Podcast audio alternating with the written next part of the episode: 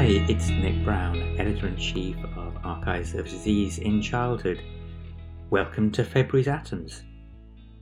So, what's going on? It's now almost exactly 50 years since the release of Marvin Gaye's seminal album, one of the few records really worthy of this accolade.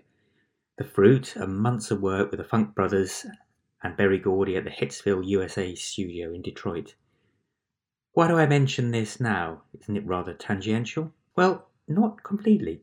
Anniversary aside, simply because of themes of social breakdown, the surge in mental illness in Vietnam veterans, and here he really was ahead of his time, the environment in Mercy, Mercy Me, for example.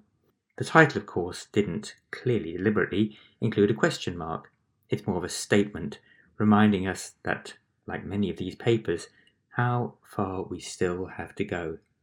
I still love it for its prescience, continued relevance, and its beauty.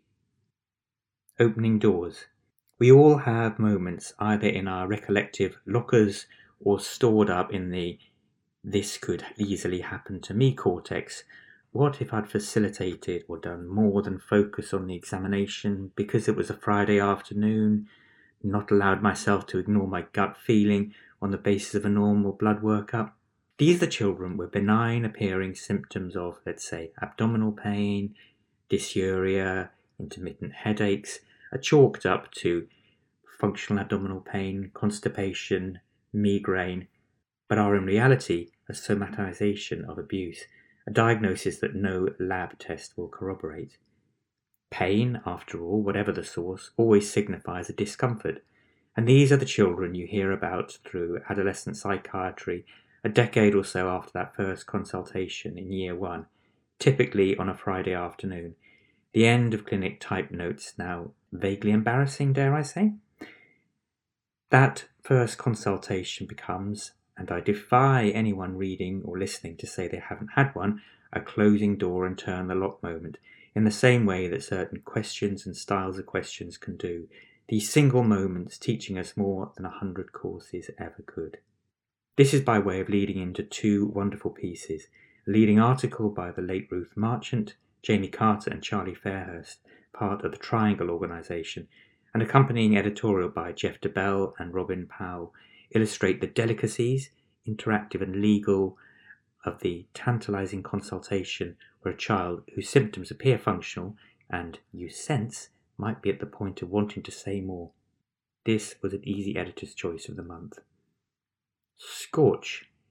Many of us remember the intense and, let's be honest, sometimes rather dull debate on neonatal ward rounds, certainly as recently as 20 years ago, over how far, among other symptoms, a growth restricted neonate should be investigated in the absence of, inverted commas, an obvious reason. Voices would become raised a notch, think strident here, over whether this was symmetrical or asymmetrical even though definitions were largely subjective, and so it would go on. Some found it entertaining, others less so. The acronym of choice in that era was TORCH, easy to remember, but as we now know, slightly naive in the reliance on serology and eminence based medicine rather than direct testing. The piece by Justin Penner and colleagues gently eviscerates, if you'll allow me the oxymoron, some of the mythology in this area and reconstruct the approach, giving us, rather than torch, scorch, both user friendly and pragmatic. Another thought struck me as I was writing this paragraph. Reflecting on this, there's an additional spoke, which I don't think we do very well. The first point of contact tends to be on the neonatal unit or postnatal wards, but shouldn't we routinely be meeting and preparing more high risk women for the postnatal course in the antenatal clinic, where there's often a clue on serological testing and what is around the corner. School opening and COVID 19. I wrote this piece three or four weeks ago in the middle of December, and at the time of writing, it was current and topical. It still is, but things have changed rapidly even since then. Keeping abreast with COVID is not easy. With the vaccine launch, new UK viral strain currently, among other pandemic related issues, competing for headline space, it's impossible to gauge what the situation might be when this edition thuds onto your doormats. the component parts of the risk benefit equation in terms of school opening or reopening and infection transmission, though, will be largely unaffected. As Russell Viner and colleagues remind us, think depression, child abuse, school meals, exercise, and largely beyond the UK, teenage marriage, teenage pregnancy, family finances, the long term educational and emotional impact on children unable to reach their academic potential and policies, of course, don't need to be mutually exclusive. The arrival in the last few days of a new COVID 19 variant, seemingly more transmissible, and the closing of borders around Europe might demand some remodelling, but the general principles do not.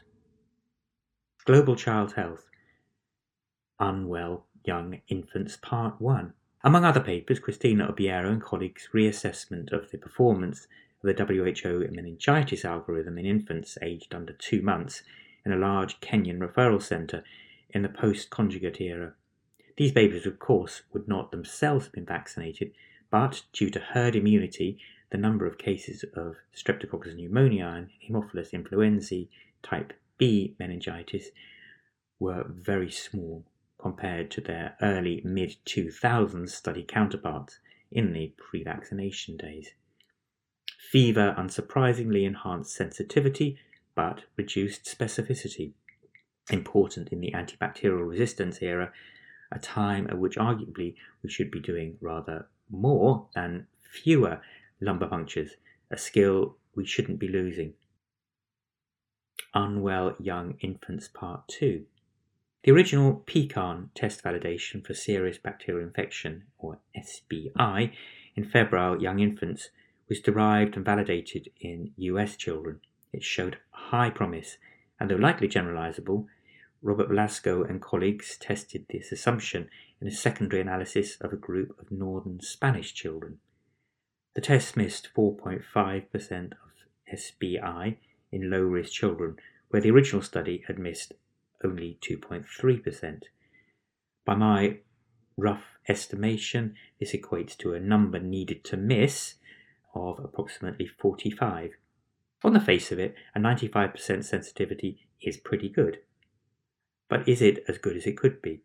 Well, interpretations will vary, and they always do, but reasonable depends surely on the provision of additional safety netting for the 2% extra or so that elude the screen in this group compared to the original American one. What's gone on? Somehow, though Marvin Gaye appeared to be ruminating over the end of the 1960s, the record could equally easily have been made with 2020 2021 in mind. Maybe somehow it was.